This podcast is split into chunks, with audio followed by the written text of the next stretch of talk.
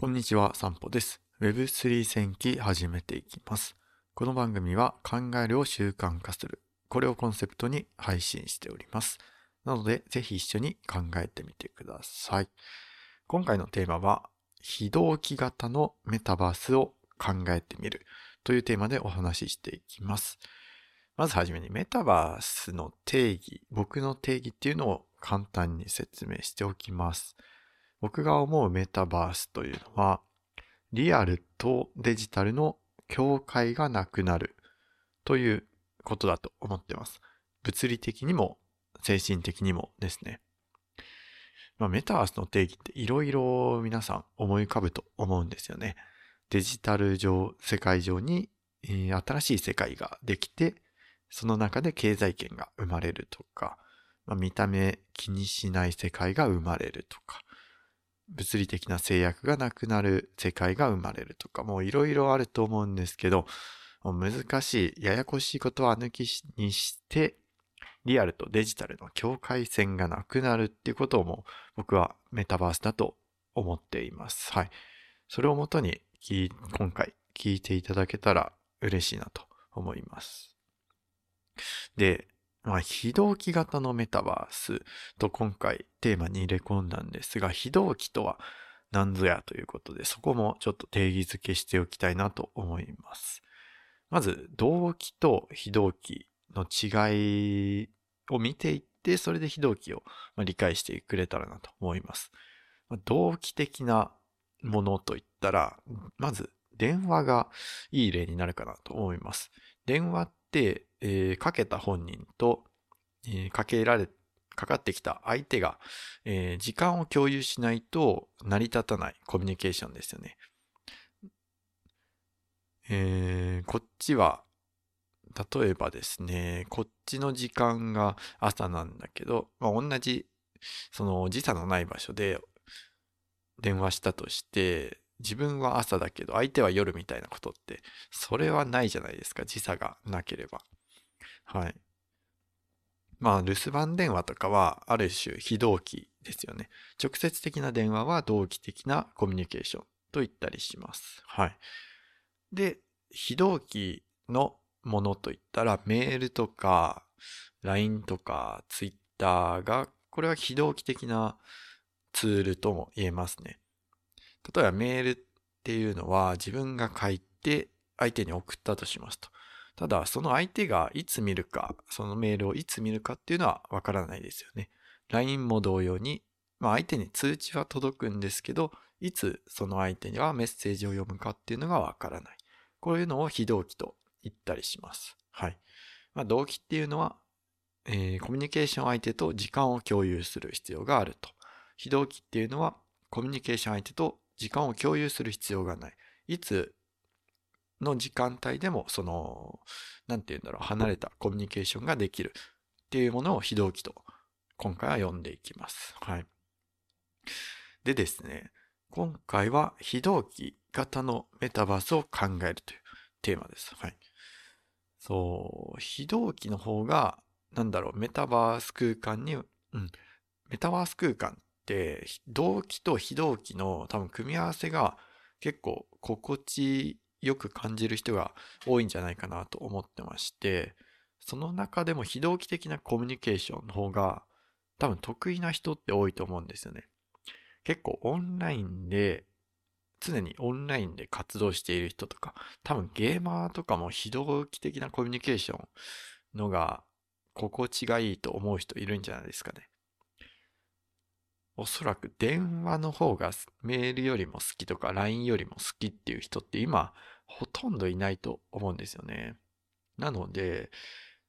完全に同期的なメタバース、時間と空間を共に共有してコミュニケーションするっていう、そういったメタバースよりも、メールとか LINE みたいに、非同期的なメタバース、なんか誰かがいた痕跡はあるんだけど、そこにその人はいないと。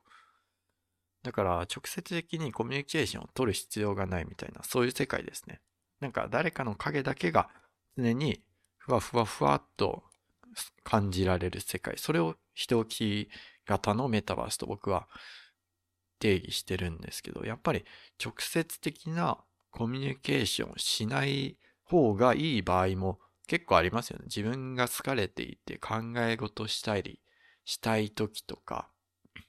なんか人と会って挨拶を交わすだけでもあんまりしたくないなというか、なんか心地よいお互い干渉しない空間みたいなの。そこが結構、なんて言うんですかね、休憩スペースになるというか、孤独になれる環境みたいなのをデジタル空間上でうまく作れるのかなと思っています。で、例えば、その非同期型のメタバース、どういう機能を備えているか考えてみたんですけど、例えばですね、あの、デスストランディングっていうゲーム皆さんご存知ですかね？そう。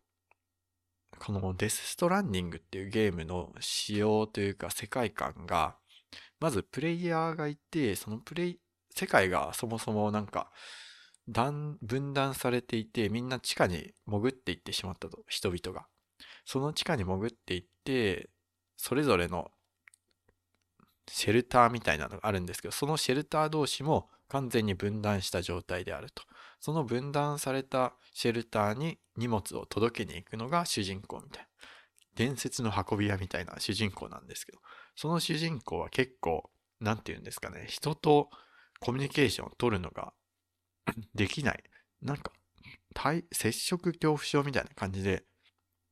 その同期的なコミュニケーション、もうとにかくできないという設定があるんですね。そのゲームの世界観がかなり面白くてですね、この非同期型のコミュニケーションが結構多いんですよ。というのも、その、オープンワールドの、もう自由に、その、隅々まで、いろんなとこまで行けるマップ上を、その主人公が配達、物を運びに行くんですけど、もう山あり谷ありですごい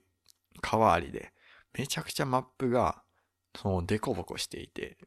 配達しづらいと。でもその道具を使ってその道を自分で築いていける橋を作ったりとかはしごかけたりとかそういうことができるゲームなんですね。でそれであるなんだろうある条件マップをなんかシンクロみたいな感じで同期させると他のプレイヤーが作ったその橋だとかはしごだとかそのインフラがですね、その自分の世界に共有されるんですね。同期されるというか、その同期された世界で他人が、誰かが作ってくれた橋とかに、その、いいねができるんですよ。いいねを送ることができるんですね。この橋いいねみたいな。そう、そのいいねが相手に届くと。こういった、なんだろう、いいねだけが届く世界。この非同期コミュニケーション。別にメッセージも送れるとは思うんですけど、いいねが届くっていうのはもう世界共通だと思うんですよ。グッドマークみたいな。別に言葉はいらないと。グッドマークだけでいいんだみたいな。この世界観、メタバースにめちゃくちゃ合うんじゃないかなと思ってます。で、なんかいろいろ遠回りしましたが、結局その非同期のメタバース何を解決してくれるのかなと考えたら、多分今現実世界の多分本来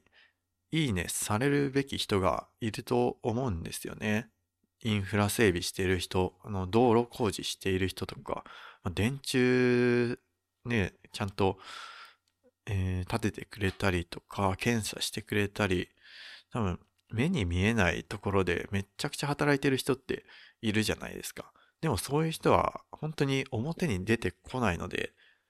本来その人の仕事にはいいねがされるべきなんだけど、いいねが全然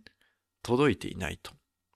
ツイッター上のいいねとかもうテキストで発信している人とか、イラストで発信している人、そういう人にはいいねが届く。でもそういう人たちが生み出している価値っていうのは、おそらくインフラ整備してる人たちよりも、まあ、価値を比べるのはおかしいんですけど、高いとは言えないんですよね。うん、まあ高い場合もありますけど、やっぱりその物理的なインフラを整備している人は、必ず必要というか世の中のニーズを、まあ、届けるために絶対必要なことだと思うんですよね。そういった人たちに、なんだろう、いいねが行き届いていないと。まあ、感謝してる人はいるんだけど、それが直接その人に、働いた人に還元されていない。ここをメタバースは解決できるんじゃないかなと。例えば、AR 技術っていうのを使って、まあ、AR っていうのは拡張現実っていうんですけど、その、なんか AR グラスとか最近話題になってますよね。発売されるかもみたいな。Apple とか Microsoft から。で、その AR グラスをかけると、なんか街に出た時にその AR に対応したものが、えー、デジタル、なんかメガネ状にデジタルで、えー、物体として浮かび上がってきたりするんですよね。例えば、なんだろうな。うん、僕が見たのは、スマホ上に AR の機能を表示するものがついていて、そのスマホで例えばネットショッピングをしていると。ネットショッピングしていて、ああ、この、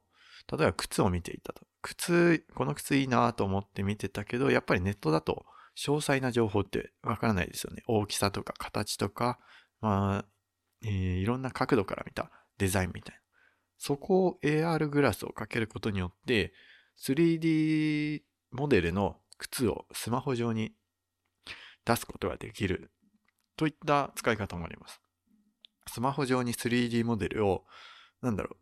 う、動かせる形で、手で持って動かせる形で表示することで、その細かいディティールが見れるようになる。こういった使い方が、まあ、AR 技術の使い方です。